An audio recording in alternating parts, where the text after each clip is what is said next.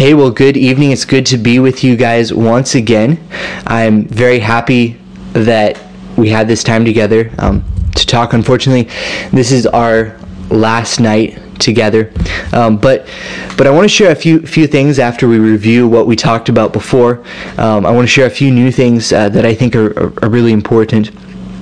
So before we get into all of that, let's review. So the first night we talked about how each of us need to make a choice a choice for or against Christ. And this choice needs to be based on evidence, can't be based on feelings or our surroundings, our parents, our school. It needs to be based on the evidence that we ourselves have studied.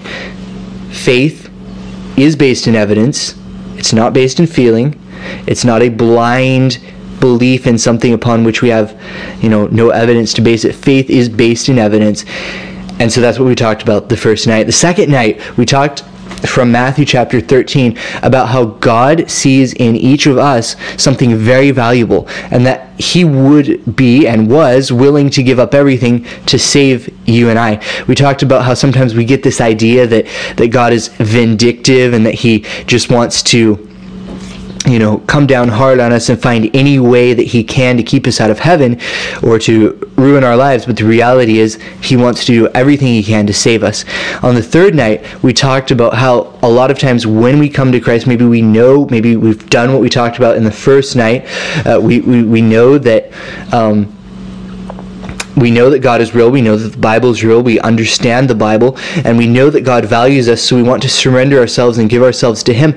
But there are barriers, there are things that stand in the way. We talked about how we need to take the step of faith, just like the man in John chapter 5 at the Pool of Bethesda, how we need to take the step of faith and utilize the power that God has given us to overcome the barriers that may be between us and God. And as we do that, God gives us power. So that's what we've talked about so far. Tonight, we're going to be talking about surrender. I know surrender might not be a very popular uh, topic. I don't personally like just rolling over and, and giving in to what somebody else wants. I'm pretty strong willed. Um, but surrender in the right context, uh, in the context of surrendering to God, is actually quite important. So that's what we're going to be talking about tonight. Turn with me, if you will, in your Bibles. And actually, before we do that, why don't we have a word of prayer? Uh, ask the Holy Spirit to lead and guide us. And then we're going to go to Matthew chapter 13 once again.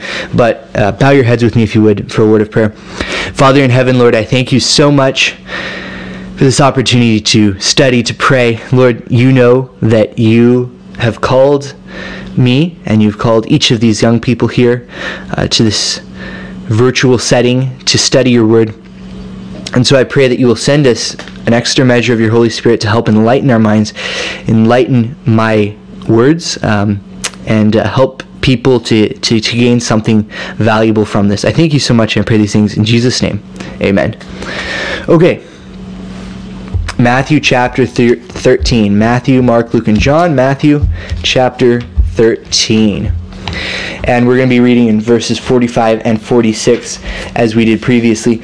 Uh, Matthew chapter 13, verses 45 and 46. And it says, Again, the kingdom of heaven is likened to a merchant man seeking goodly pearls, who, when he had found one pearl of great price, went and sold all that he had and bought it. As we talked about before, the pearl of great price has two applications, if you will. Remember, we read from Christ Object Lessons how we are, in fact, the pearl of great price Christ gave up everything to come and to purchase us. And we also read that in the flip side, Christ is the pearl of great price who we must give up all to obtain him, a relationship with him, and the salvation that he offers. Reading once again from Christ Object Lessons, we read In the parable, the pearl is not represented as a gift. By the way, this is from page 116. In the parable, the pearl is not represented as a gift. The merchant man bought it at the price of all that he had. Many question the meaning of this since Christ is represented in the scriptures as a gift. He is a gift, but only to those who give themselves soul, body, and spirit to Him without reserve. We are to give ourselves to Christ to live a life of willing obedience to all His requirements. All that we are, all the talents and capabilities we possess, are the Lord's to be consecrated to His service. When we thus give ourselves wholly to Him, Christ, with all the treasures of heaven, gives Himself to us. We obtain the pearl of great price. In today's world, it's actually kind of unpopular to preach that in order to have a relationship, a saving relationship with Christ, we need to surrender. But the Bible makes it very clear not only here but in other places. We'll uh, get to that in a minute. But the bible makes it very clear that in order to obtain the free gift of salvation we have to give up all. Now i know that sounds a little bit um, confusing. It sounds like okay a free gift that you have to pay everything to get. But i think it's a little easier understood when you understood that when you understand excuse me that what we're giving up are the things that inhibit us from obtaining that salvation. So let me give you an example. Let's say you and I, and I, I don't know why we would be out canoeing in a lake together, but let's just say you and I and some friends are out uh, canoeing in a lake together, right? And let's say that, okay, let's just make something up. Let's say that we're in the middle of a, a large lake and a storm comes and capsizes our canoes, they sink, and we're just kind of like swimming there in the water. And of course, we forgot life jackets because because for the sake of the story. we forgot life jackets, and um, so we're, we're, we're kind of treading water there. We're swimming. It's too far to swim to shore, and uh, let's say that once again, I'm just making this story up, but let's say that I brought with me a bag of books. Okay, I like to read sometimes, I guess. So I brought a bag of books and I'm holding on to this bag of books. Well, I'm treading water and I can just barely, barely, barely, barely keep afloat. And a lifeboat or some sort of rescue boat from the shore comes and and, and they are throwing the you know the life donuts what what do you call those things the floaty things that you put under your arms I don't even remember what they're called, but they're throwing those out to the people and then they're rescuing them one by one.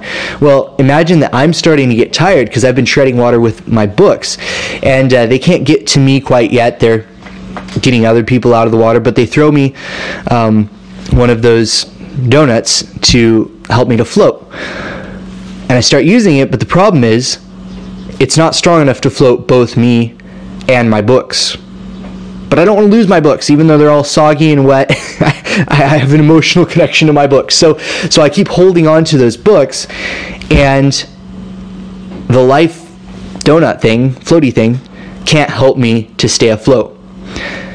The donut was free. It was something that was offered to me without me having to make any kind of a, uh, you know, a payment or anything in order to get it. But in order for that donut to be effective in saving me, I have to give up the weight that's holding me. A text that I would challenge you to look at is actually in Hebrews chapter 12. Hebrews chapter 12, verses 1 and 2. And it talks about this concept how sin is actually a weight that ensnares us, that keeps us down, that, that keeps us from realizing our full potential. So, really, when we talk about the fact that we have to surrender in order to obtain and, and to utilize the salvation that Christ offers to us, all we're talking about is, is the fact that when we hold on to sin, when we hold on to those things that God knows are damaging to us, we're actually preventing salvation from being effective in saving us. It's not that it's not a free gift, it's that salvation can only work when we let it work. Does that make sense? If it doesn't, you should hopefully once again i'm going to ask the, the carolina conference to include my contact information with these videos but hopefully you should have my contact information you can contact me and we can talk more i'm sure there's pastors there in the carolina conference that, that could talk to you about it or friends i mean don't have to be a pastor to understand the Bible, but the basic idea is that surrender is the prerequisite to salvation. And, and I'd like to look at, at a story that I think illustrates this quite well. Turn with me in your Bibles to Acts chapter 9. And I know we're kind of running low on time already. Time goes so fast when you're having fun or when you're studying the Bible, which is fun, right? Acts chapter 9. Acts chapter 9. And, and, in Acts chapter 9, I'm sure you're familiar with the story, so we're not going to um, read the whole passage. But there's this man named Saul, and what does Saul like to do? He likes to go out there and kill Christians. I assume none of you are quite as. Uh, messed up as Saul. I don't. I, I, I highly doubt that any of you who are listening to this just kind of have a hobby and a job of going out there and slitting the throats of people who follow Christ. I don't know, but I, I would assume none of you are struggling with that. Um, but that's what Saul was doing. And while he was out there on his way to go and uh, kill some Christians, he was interrupted by Christ. He was he came into contact really with the pearl of great price. Jesus came down and he said, Saul, Saul, why are you persecuting me? And Saul, this hardened sinner, when he came into contact with Jesus, who is the pearl of great price, realized that in order to obtain salvation and a relationship and a connection with Jesus, in order to do that, he had to surrender everything. So let's talk about some of the things that Saul surrendered. You can read through this chapter here in Acts chapter 9 on your own if you'd like to get some of the more some of the more of the details. Um, but some of the things he gave up, he gave up his job. He was hired to hunt Christians. He gave up his hobby, which was killing Christians, it would seem. I don't know. Uh, he gave up his family, or it seems likely that he did. Um, it's highly unlikely that someone that high in the leadership of the Jewish nation, um, as, as, Saul was, was unmarried, although we don't know. Uh, we don't know for sure. He gave up his wealth. He had a good job and he had a good source of income. And he gave up all of these things. Why?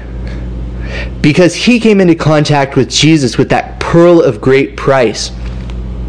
And what's so cool to me is Saul, who later becomes Paul, goes from this terrible Christian killing monster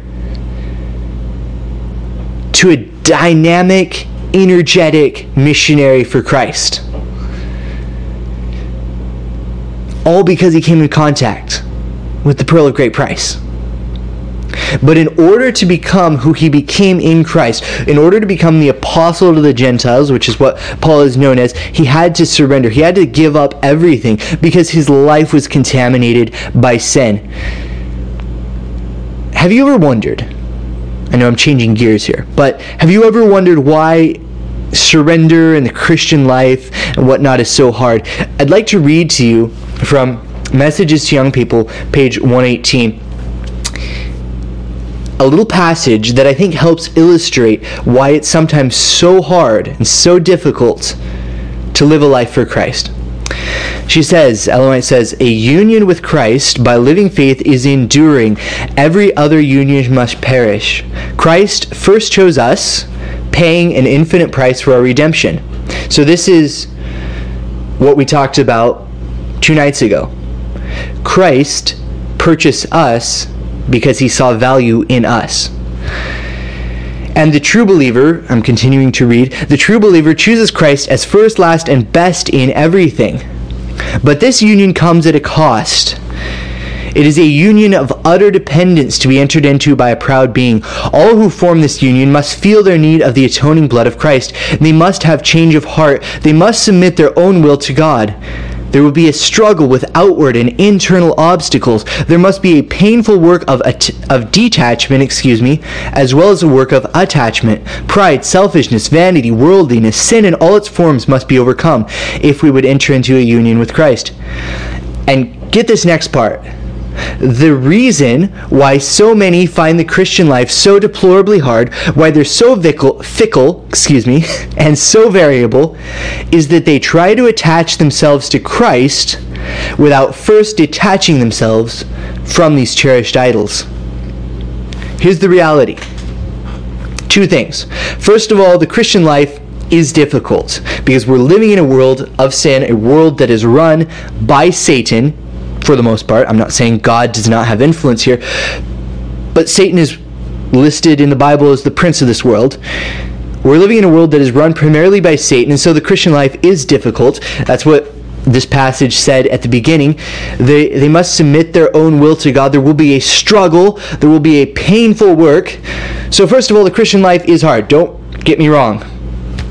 Secondly, the reason why people find it deplorably hard, in other words, not just difficult, but difficult to the point where it's like a travesty, like terrible, like next level hard. The reason that they find it so deplorably hard, why they're so fickle. Have you ever met Christians who are fickle? Or have you ever felt like a fickle Christian yourself? Someone who one day you're like, yes, I will serve the Lord with all my heart and soul. And the next day you're like, um, you know, the world out there looks pretty stinking good. Have you ever met a Christian like that? The, White says the reason that so many are so fickle and so variable is they try to attach themselves to Christ without first detaching themselves from cherished idols. In other words, they try to obtain the pearl of great price without paying the price.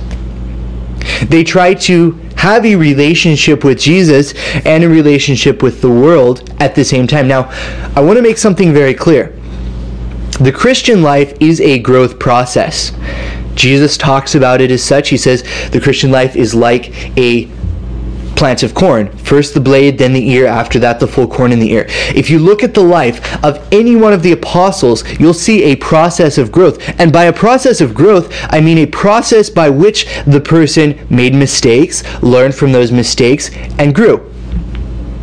So don't get me wrong, when, when I talk about the Christian life and, and how to not have a fickle, variable, deplorably hard Christian life, I'm not saying that if you surrender all, your Christian life will be only one directional. In other words, you will never make mistakes, you will never fall. And in fact, this kind of idea that, that, that Christians never make mistakes is why sometimes Adventist young people look at adults or, or uh, other Adventists who make mistakes and think, oh man, the church is so hypocritical. And they don't realize everybody grows.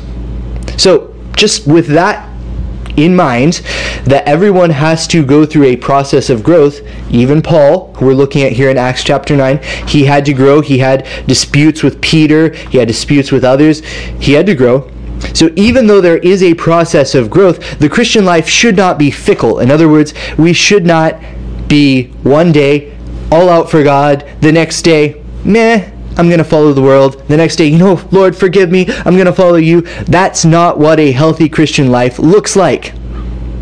And the reason that so many people have a Christian life that looks like this, that is so variable, that's so up and down, is because they try to first attach themselves to Christ before surrendering, before giving up those things that are standing between them and Christ. Look this verse up later. Isaiah chapter 59, verses 1 and 2 talks about the fact that sin actually separates us from God. In other words, we cannot have a close relationship to Christ while simultaneously clinging to known sin. There's so much more that I want to cover, but we're running out of time. And so I'm just going to wrap this up. Just going to wrap this up with a little bit of, I guess you could say, real talk. Just a little bit of me not talking off my script, which I don't actually have a script, but off my notes, I should say. if I had a script, maybe I would have less mistakes. I don't know. But I'm going to finish this up with, with me not talking from my notes, not reading from the Bible, even though that's very important, and me just talking to you, whoever you are that's listening, okay? Christianity, the Christian life, is not easy, but it's rewarding. I have committed myself to Christ, and, and to some degree, at some level or another, have done so for the past almost 10 years before that, I, I wouldn't say I was not a Christian, but I, I didn't have a personal connection with God. And I can tell you that it's worth it. But let me guarantee you something. If you, as a young person or an older person, or any age of person, an ancient person, I don't, I don't know. If you, as a young person who is listening to this, listen and, and you're thinking, you know, I've looked at the evidence. I believe there is a God. I've studied and I've seen that Jesus values me, that he really wants me to be saved. I've seen that I need to take a step in the right direction. I need to utilize what God has given me. I need to step out in faith, and, and, and then the power will come. And now you're thinking, Lord, I want to surrender myself, heart and soul and body to you. If you're in that place, Praise the Lord. I'm really happy. Like I it, it brings joy to my heart to know that there's the potential that somebody listening to this will make a decision for Christ. But if you're in that place, let me guarantee you this Satan will not be happy. And he will do everything he can to discourage you. And and the reality is what he's going to try to do, at least what he's tried to do to me so many times, is to he's going to give you a little little time of of reprieve. A little time of growth and you're going to be so excited to serve God, to surrender to Him, to live for Him. And you're going to be giving your life to Christ, and everything's going to go real well for a while, and then you're going to start becoming complacent, and then Satan's going to go, boom, knock you down and then he's going to give you some time to grow and then he's going to try to come knock you down again. And you know what his goal is? His goal is to keep you in this vicious cycle of victory and then some defeat and then victory and then some defeat until you finally get to the point where you're like you know what? This is stupid. If i just stayed on the ground i wouldn't keep getting smacked down. That's what satan wants to do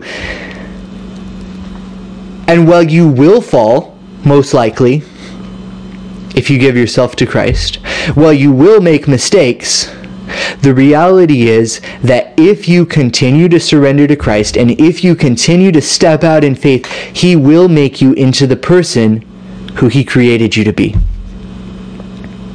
So, my challenge to you, first of all, obviously, is to, is to go through what we've talked about, to know that God exists or to find that he doesn't. I, I don't know how you would arrive at that conclusion, but I have to leave that option open.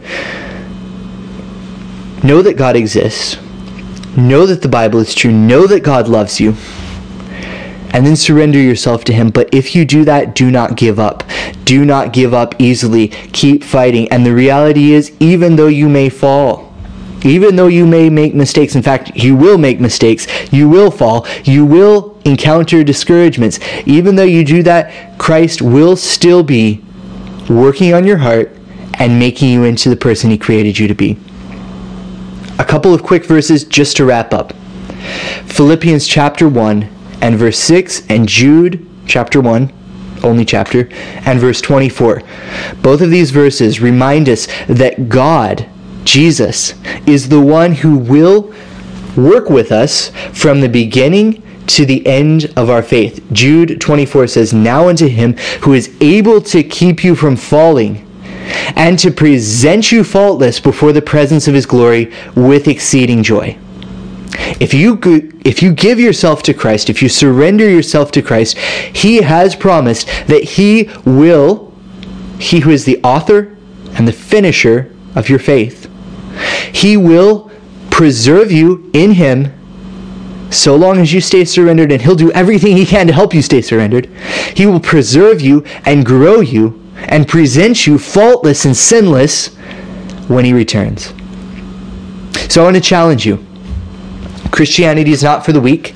It's not something you just take up and put down randomly whenever you want to. It's something for you to think about, you to study about, you to pray about. And if you believe that Christianity and Adventism is true, and if you believe that Jesus really loves you, and if you want to give yourself to Him, then go for it. Give yourself to Him fully. Surrender all the way. And then God will use you to fulfill the prophecy of Matthew chapter 24 and verse 14, which says, And this gospel of the kingdom shall be preached in all the world for a witness to all nations, and then shall the end come.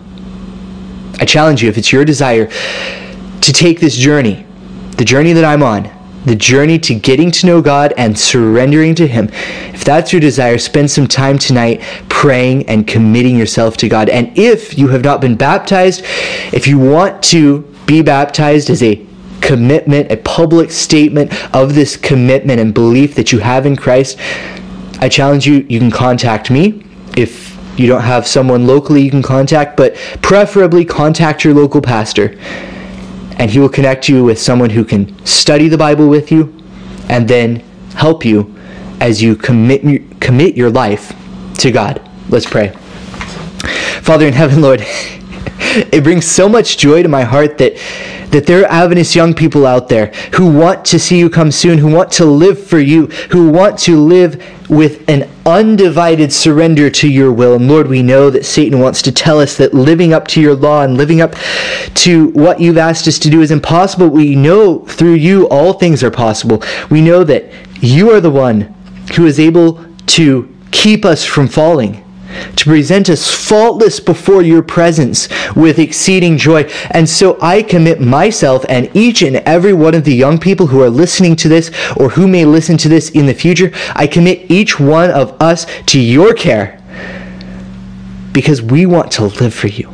Lord, if there's someone out there who doesn't know whether or not to commit to you, who doesn't know whether or not you're, you're there, wherever someone is along this journey, I pray that you will be with them. Pray that you will help them to take the next step toward getting to know you because I know that in you I found more peace, fulfillment, joy, and happiness than I found anywhere else.